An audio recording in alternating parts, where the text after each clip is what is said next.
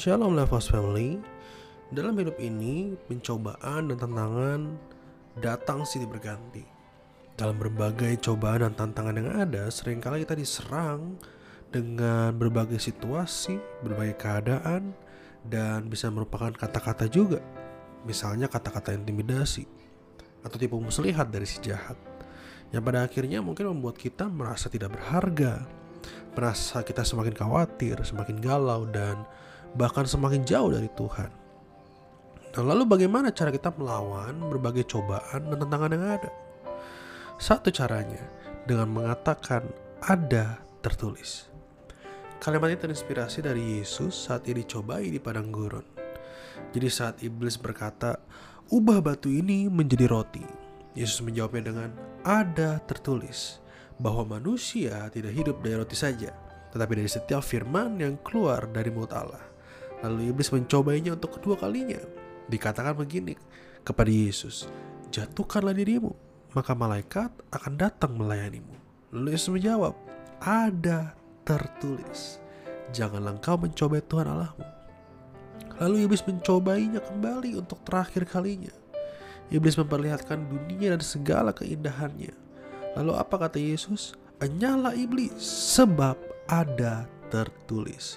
Engkau harus menyembah Tuhan Allahmu dan hanya kepada dia sajalah engkau beribadah.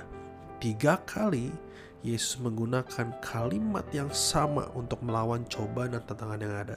Kalimatnya adalah ada tertulis. Ada tertulis menunjukkan sebuah firman Tuhan yang hidup. Yang mampu mengalahkan pencobaan dan tantangan yang ada. Jadi jika saudara memiliki pencobaan dan tantangan yang ada, saudara tidak hanya defensif tapi juga ofensif menyerang balik. Dengan apa? Dengan berkata ada tertulis. Jadi firman Tuhan itu akan akan datang kepada kita jika kita sungguh-sungguh membaca dan merenungkannya.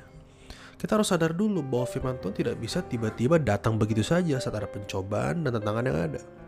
Misal saudara mengalami pencobaan atau saudara mengalami tantangan yang yang baru begitu ya. Lalu saudara tanpa membaca atau merenungkan tiba-tiba firman Tuhan jreng ada dan menolong kita.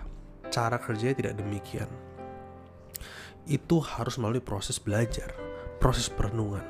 Sebab waktu kita membaca dan merenungkan firman Tuhan, firman Tuhan itu sendiri sedang kita timbun di tanah hati kita.